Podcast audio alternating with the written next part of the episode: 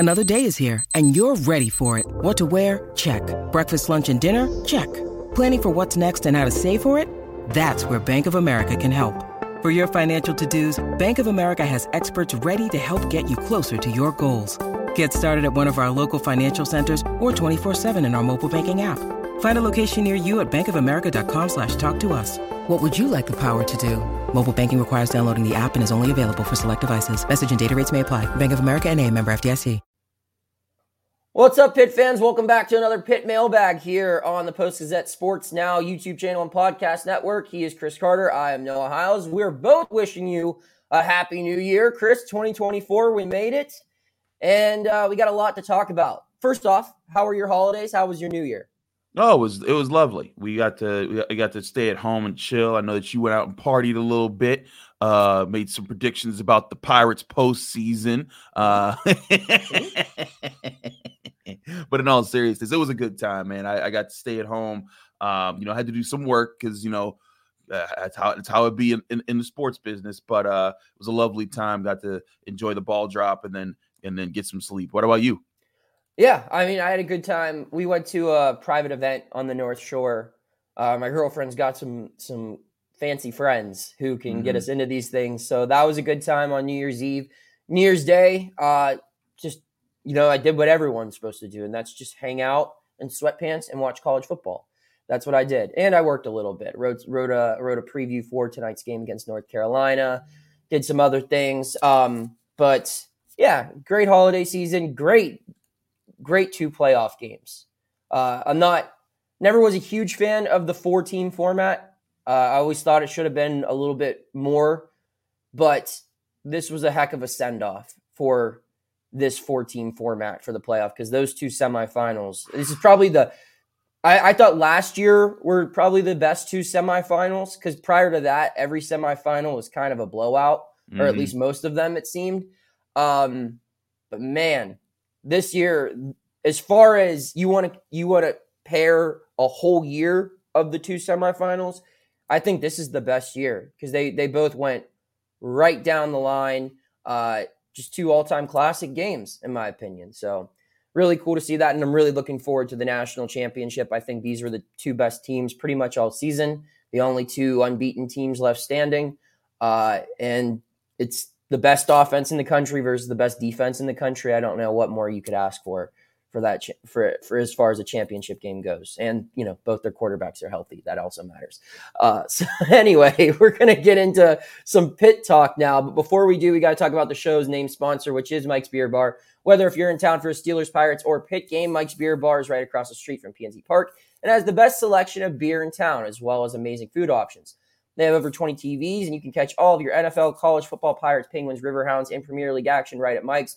Come on in and try one of their five hundred different available beers, three hundred of them being local beers, as well as eighty different local craft beers available on tap. You can also get a flight and try out every option you could dream of, and trust me, you won't run out of favorites because I never do, and I'm always there. Try their steak on a stone for an awesome meal where you can choose how hot you want your steak cooked with a heated stone right in front of you as you enjoy a night out in Pittsburgh. Come to Mike's Beer Bar and get your sports fix and experience the best Pittsburgh sports bar. All right, let's start it off here, Carter. A lot of basketball questions. Mm-hmm. Um, you know what? We'll go with Greg to start things off. Greg wants to know, what player from last year's team does Pitt basketball miss the most right now? Uh, for those who weren't paying attention, Pitt lost to Syracuse over the weekend, falls to nine and four overall, oh and two in A C C play, and it's got a pretty big game this evening against North Carolina. Uh, so with all the flaws considered, Chris, who would you say they missed the most? Huh.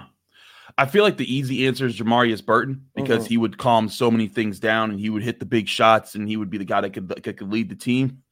So I feel like that's the easy answer. And I, I say that as my, as my facial answer, but I, I say this, I think that this team actually misses last year's version of Fede Federiko. I had it written down too. Yeah. Like, because the, the way that he played, he was such a defensive force. He shut down on Wando Baycott. He was able to do things. And offensively, he was able to, he was able to score. He wasn't dropping the ball as much. You know, whatever he did with the Finland national team and everything o- over the summer, maybe he improved there, but it has not showed in his game yet. And that is, to me, the biggest weakness on this team right now is they do not have a presence in, in the paint who can consistently turn away, uh, you know, uh, uh, you know, uh, offenses that attack that area. Um, last year, he was he was an asset to that, and when he, when he was gone, Guillermo Diaz Graham did a great job stepping up for the couple games that he did in the tournament and and giving them those options. But eventually, you saw when they played Xavier, they couldn't negate that anymore. It just wasn't a factor this year. Even with Fede Federiko, they can't negate that against the teams they played so far. And if that doesn't change, that's going to be a big problem for the rest of the season. So, you know, Jamarius Burton, as far as a overall player, that's who they miss. But this team could really use last year's Fede Federiko. Yeah, and, and to build off of that, that was the name I had written down too. I think they're they're better offensively down low, just because mm-hmm. Guillermo is giving them what they need as far as production. He adds an outside shooter, and anytime you can get that from a five, I think that's tremendous. But yeah, there, there's no, they have no front court defense right now. They their best front court defender is Will Jeffress, who's six seven and is a wing, but he can defend a center better than their centers can right now, and that's a problem. And like you said, Carter, you you highlighted the Baycott performance from Fede. And that's a matchup we're going to watch tonight. And you would have thought that that would have been the the standard coming into this year from him. That he's not a guy that needs to get ten and ten. And he's not even a guy that needs to get ten rebounds a game. Because if you look, Pitt still rebounds the basketball really well against Power Five competition. They the way they have it as a, as a group mentality, it works. That's a sustainable method that they have. But they just, they need someone who can clog up the paint and just not mm-hmm. let guys get to the rim easily, not let guys, you know, just go to the basket and, and be unpunished and, and have open looks, and also not make mistakes on the offensive end that create transition opportunities. So Fede would have been my pick.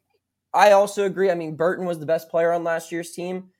You Anytime you could add a first-team All-A C C player, you would certainly like to have him.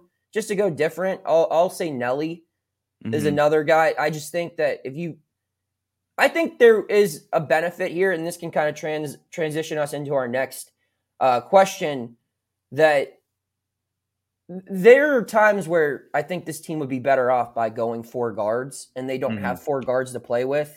Yeah. Or maybe three guards and Blake, kind of like what they did last year.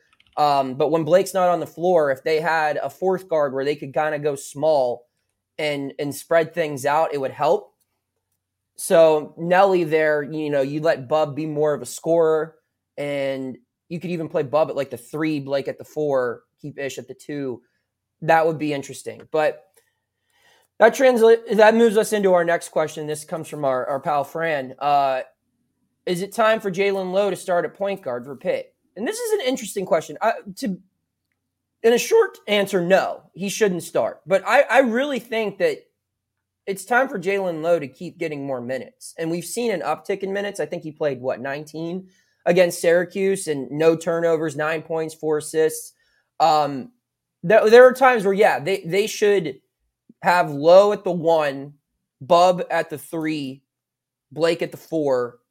And but your your problem there is if you're going to go with that lineup, you need a definitive answer down low. If they could get Fede to play defense the way he was playing defense last year, mm-hmm. you can put four big time scorers or three big time your three best shooters on the floor and a guy who can get them all the ball, and then just a guy down low to, to clog up the lane. I would like to see that rotate that lineup a little bit more, maybe not in a starting lineup, but. Yeah, Jaland Love needs to play more. I don't think he should start. I don't think he's done enough to take Carrington's spot or Leggett's spot. And I think that this team needs Will Jeffress in the starting lineup somewhere as well. So, no, he shouldn't start, but more, y- yes, he should play more. Carter, do you agree? I, I agree. I, I like what Jaland Love's been doing, but uh, even in a game where Bub Carrington had five turnovers and five assists, he still scored pretty well. He shot pretty well. He created his own shot. Um, I think that he's still pacing himself very well. I think what's happening is Jaland Love is becoming a, a, a much better distributor of the basketball, and he is finding ways to attack and create more consistently. He's very explosive off the ball. And Bubba's even said, like, he's he's craftier than me. Like, he he can come up with stuff that to create other things for other people better than he does. But I think Bub Carrington's still the better, the bigger threat uh, out of the point guard. I, I think the, the the bigger question, though, is, can you know, if if they have uh, colder cold starts from Ishmael Leggett, you know, how long how long do they give him to kind of get right in games? Because he was, uh, you know, as much as, you know, some people looked at Bub Carrington the last game, I think Ishmael Leggett, you know, shooting terribly was a big part of the problem too. He's been a guy that when he has, when he's been the calming presence. And that's where I think Jamarius Burton would really come in handy for this mm-hmm. team right now. And I, to the last question, because if Leggett was coming off the bench and Burton was your two and Bub was, Bub was your one, or they could flip between Burton being the one and,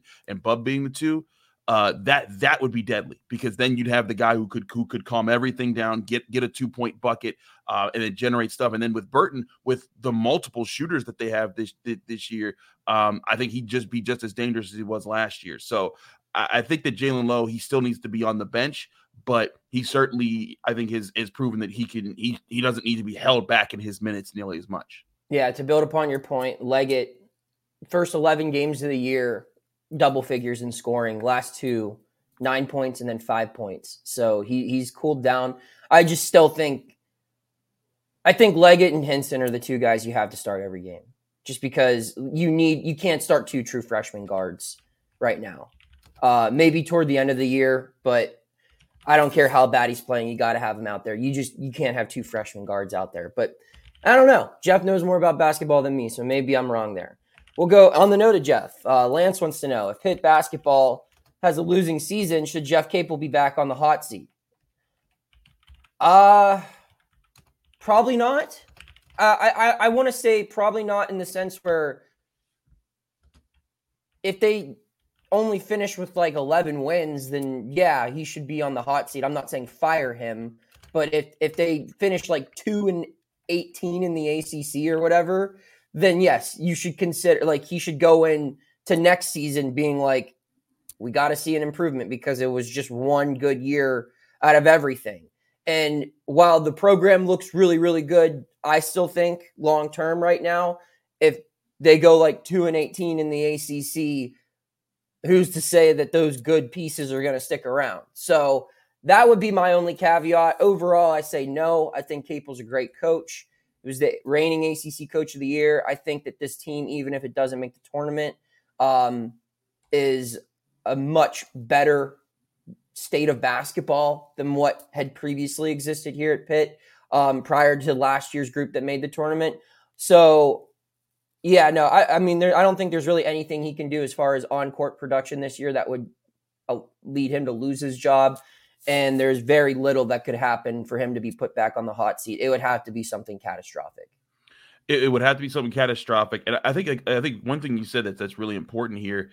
He, he literally he literally just won A C C Coach of the Year. Like yeah. he turned he, he turned he saved the program, got it back into into contention, to the point where people have the confidence that this this should be a tournament team. That's why people are so disappointed right now with a nine and four record. If if they if this team was nine and four last year, they might have been nine and four last year at some point. Um, you know, people would have been been like, "Oh my gosh, like this team's competing. Like like we can we can ha- we can have fun watching basketball again." And I think that's that's where it's like we have to be real about the situation. Also, that team last year, how, how many seniors did it have? Like right. I, it was it was heavily dependent upon seniors that he brought in either via the transfer portal or developed on the on the roster. And you know, oftentimes when a team like that graduates, the team that comes after them isn't that good, or, or they, they they need time to build. So uh, a team that's starting a freshman guard and Bub Carrington is developing a, another freshman guard in Jaland Love, um, and is trying to develop big you know big men uh, down down low that are really skinny and are trying to figure out their roles. I, I think it's just a reality that, like, hey, you know what? It's going to take some time for them to, to be, still become a dominant program if they if you want to see them get back to where they were in the highest of highs under Ben Howland and Jamie Dixon.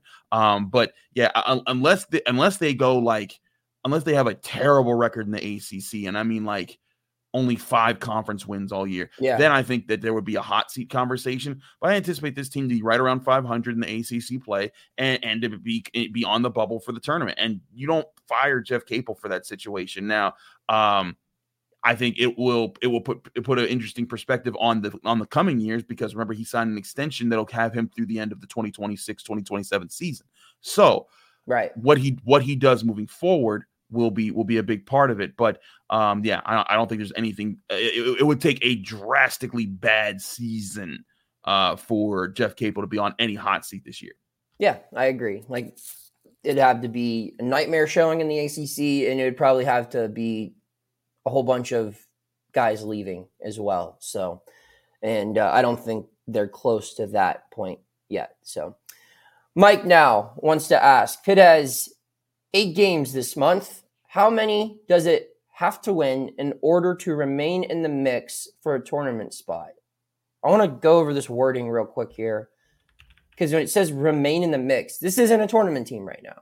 It's not in any bracketology. It's, it's a team that I think is close. It has the net and the Ken Palm to be there, uh, and it's still super early. It's a team that still needs a big win to even be, you know, a little closer to the bubble.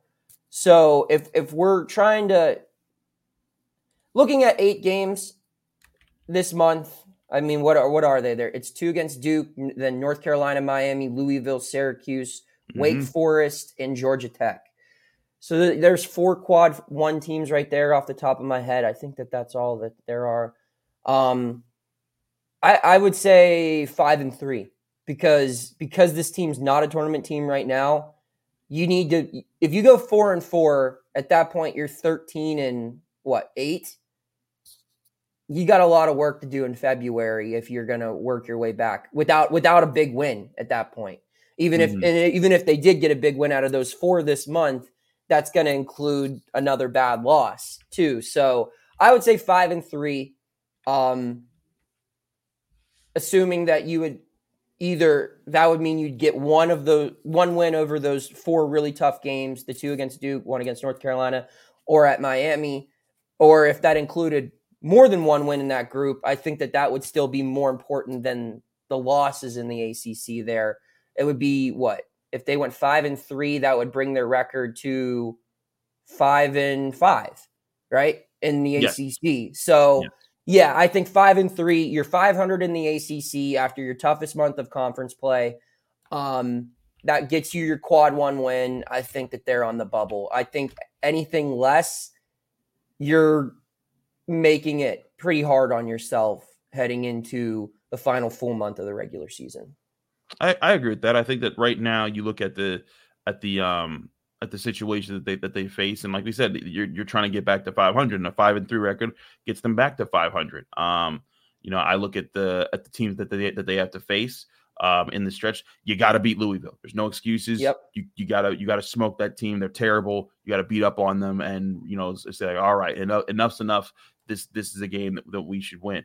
Um, I think when you look at the the other teams that, that are out there, um, you got to beat a team like Georgia Tech. I think you got to beat, beat a team like Wake Forest. You win those three games, and then you're talking about then the big opponents that that, that, are, that are on their schedule. Uh, Duke twice, North Carolina. I think you also got to win your rematch with Syracuse. So that's yes, four games. That's so, I think because you win that Syracuse rematch, and it's kind of a wash. That loss doesn't look as bad. You just beat each other. You flip flopped on your home court. Sorry to interrupt you, but no, yeah, yeah you're fine. But that's yeah. exactly where I'm where I'm going with this. But if you win those four games, then all you're talking about is beating North Carolina, beating or, or beating Duke one of two times. Or beating Miami, you do you do the, you handle that business five and three. You're in more of those conversations, and I, I think also something to, to to note about the Ken Palm. Pitt got a very fortunate win from one of its previous non-conference opponent, Florida Gulf Coast, taking out uh, F A U or whatever the. I'm sorry, I'm mixing mixing up the number seven no, team at the time. No, you got it. It was F A U. If it was F A U, okay. Yeah. But but like that, that's a win that if Florida Gulf Coast, you know, has that win and finishes strong in, in their conference and they end up being in tournament conversations, that win for Pitt looks a lot better. So I think, it again, it reinforces you gotta you gotta play strong this month. And I think they have to learn from their mistakes. They've seen what teams are trying to do to pressure uh, Bub Carrington uh, with the ball. They've seen the teams are not going to let Blake Hinson just shoot from the logo even at t- at times. And you gotta get answers from Fede and Guillermo uh, and, and and Austin or whoever um, you know down down low. That's where I'm thinking that, like, man, I really think that there's uh uh you know there's an opportunity here, but. Um, but yeah, handle your business against the teams you're supposed to beat, and then um, and and then go in and steal at least one of those games against the the the big time opponents. Then you'll be in some serious conversations. And also, yeah, like to build off what you, what you said. Let's say they do that exact. Let's say they get one. Uh, they split with Duke, right? So they lose to North Carolina. They beat Duke. They lose to Duke in Durham. They lose to Miami on the road, and then they win the other four games. Your A C C losses, yeah, you have five of them, but they are to Syracuse in Syracuse, at home to a really good Clemson team, at home to a really good North Carolina team, on the road in Miami, and then, um, I don't know. Oh, Clemson, Syracuse, Duke, North Carolina, Miami. Yeah, that that's mm-hmm. not – those aren't five bad losses. So no. I, and, and you avenged – two of them with by splitting with Duke and Syracuse in your hypothetical, Chris. So yeah, I, I think that five and three minimum, six six and two gets them in the. They're probably oh. a tournament team looking at as far as like bracketology goes. Heading into February, yeah, yeah, but and this is also assuming you know some of these teams could collapse. I mean, at this time last year, we were praising Pitt for beating a North Carolina team that was ranked and was a lock for the N C double A tournament, right? And they didn't even end up making the N C double A tournament. So a lot can happen in January. We'll see. We'll see what how these A C C teams hold strong. We'll see what the value of an A C C win means this year. I think it's going to have a little bit more value than it did last year. But yeah, I, I would say five and three at at minimum. If it's four or four or worse, you're looking at N I T probably being the ceiling. So we'll go to Gus now. Gus, and this is not basketball. It kind of relates to basketball. I think it's more just related to athletics in general. And this is our final question. Gus wants to know if Florida State somehow finds its way out of the A C C, should Pitt follow them out the door? You want to start with this or shall I? Sure. Uh, no, you go, you go ahead with this one. I want to hear what you got to say. Should they? Sure.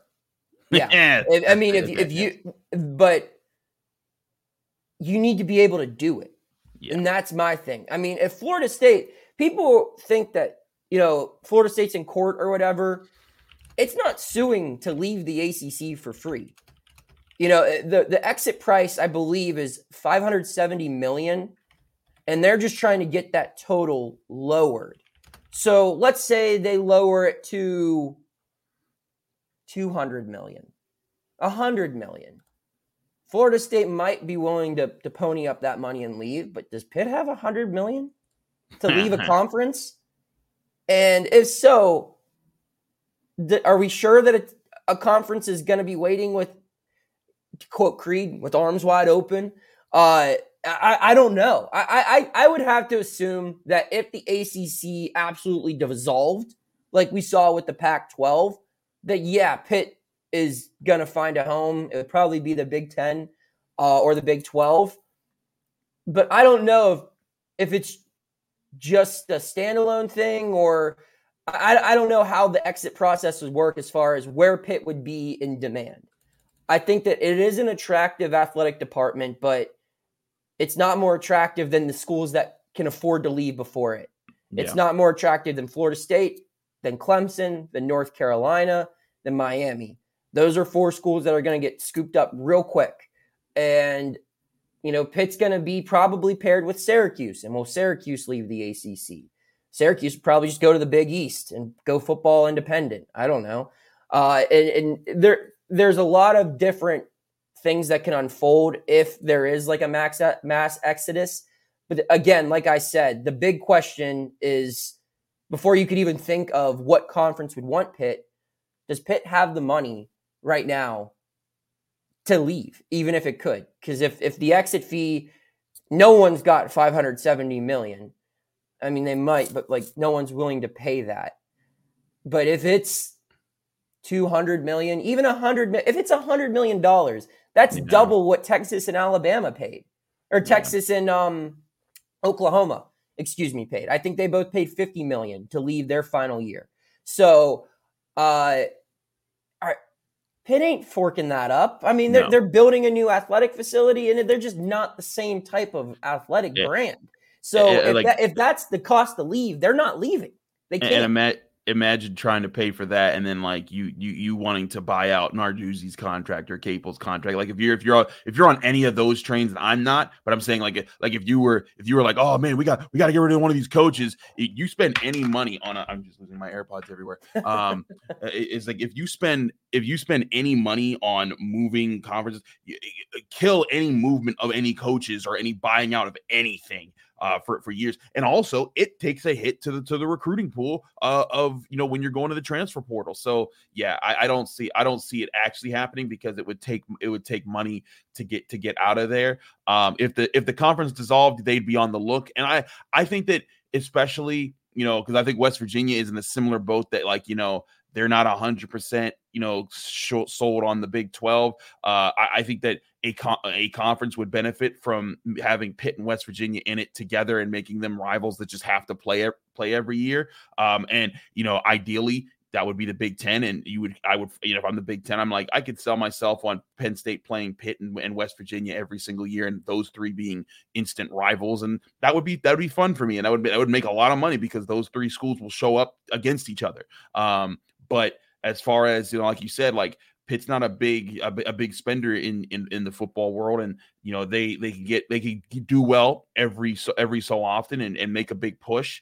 Um, but I don't think teams are going to be you know kicking down the door for the for for Pitt football right now. Um, now Pitt basketball that could be interesting. I think if, if they can make a press, that that'd be something there. But basketball ain't the driver that football is. I mean, just look at the numbers that are there. We can't see them right now as we're recording this, but I'm I'm very curious to see that like the T V ratings for those two college football playoff games, and I think they're going to be bonkers, and it's going to be something that no other college athletics thing is going to be able to replicate, and uh, that that's why football is the moneymaker when it comes to all of these decisions. And one final thing on this topic here before we wrap up the show, if you're looking at it from just a we'll say like a next two three year window. How many more teams do these power conferences really even want to add at this point? Because if you're the Big Ten, what is Pitt? And I don't mean to talk down on Pitt when I say this, but what is Pitt bringing as far as adding to your revenue? I, I mean, you're getting teams that can be competitive. Sure. I mean, I don't, I don't see Pitt winning that Big Ten football conference with now with Oregon and Washington and U C L A and U S C on top of Ohio State, Michigan, and Penn State. Um, and it could compete in basketball, I think, but that would also be, a, I mean, that's a stacked league. Uh, but the idea, like I said, North Carolina, Florida State, those are national brands. They have fans outside of their city, their state that aren't alumni. Millions of people, they tune in and they watch a game because of those uniforms. I don't know if Pitt's that. Like Pitt is a Pitt has a has brand has a brand. It has somewhat of a national reputation. I think it can build into something a little bit more, but I'm not sure if you're in a spot right now like the S E C or the Big Ten where you just added so many different teams. Yeah. And are you in a rush to add a whole bunch more right now, especially something like Pitt where I don't know what value that would provide to your conference? A Florida State would because there's a lot of people who watch Florida State. And there's a lot of people who watch North Carolina. And there's a lot of people who watch Clemson in Miami. But if you're that next tier, that Pitt, Georgia Tech, Syracuse, I, I don't know. It, it's, it's tough. So I'm not sure that they would have a definite home. I think staying in the A C C even after Florida State left is the most realistic option. You probably get a bigger slice of the pie because they're gone now. So you get more T V revenue that way.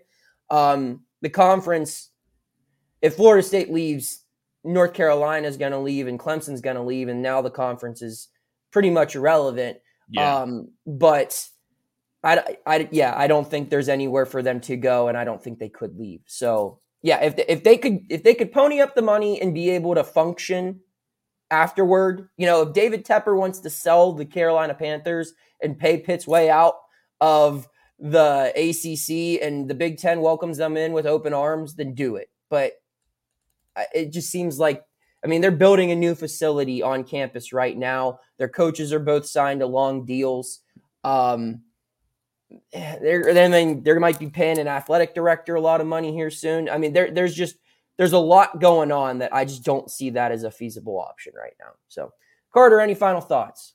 Uh, just I, I agree. I think people need to understand that when it comes to the spending on this stuff, you, you know, Pitt does not have the budget to match with. I mean, I mean, look at Indiana. Even spent what, like sixty million dollars on getting rid of a coach or something like that. So, like you, a, a football coach, by the way. Um, I, I and think those decisions it, and those decisions impact the actual team, like to win. Uh, this financial decision, it's not for anything. It's just to leave something. It has nothing to, to do with a new coach or something like that. So, like, that's, they don't even, like you said, Carter, they don't even have the fire coach money. They don't got the leave conference money. Yeah, it's like you you you got leaving the A C C money. That's what I said is it, it, it, to this whole situation. So I, I don't think it's as, it's as big of a um a, a reality for them to force their way out. Um, but if the conference would were to dissolve, I think Pitt would land in a power four or power three, whatever it would be at that point. I don't even know. Um, because, you know, college college sports is just changing so rapidly. But I think that Pitt would find itself in a competitive place, um, because I think someone would take it. But I don't think that they're they're jumping out of uh, they're jumping out without a parachute. I think that that just, that just doesn't happen in this in this situation. But that being said, we got a fun uh, basketball game to cover tonight at the Pete seven p.m. And let us know if you're there. We're in the press box. If you're walking in, come say hi. And we know a lot of people do, uh, but we're always down to say hello to uh, anyone that's uh, that that's, that loves to read our work or check out our work. And uh, then Noah, happy new year to you, buddy. We're in twenty twenty-four. Yeah, man. I will see you at the Pete's in, I don't know, a couple hours, and uh, we'll see you all there as well. Thank you for tuning in to everyone, and hit that subscribe button if you haven't already, and so you could keep checking out all of our sports content here on the Post-Gazette Sports Now YouTube channel and podcast network. Take care.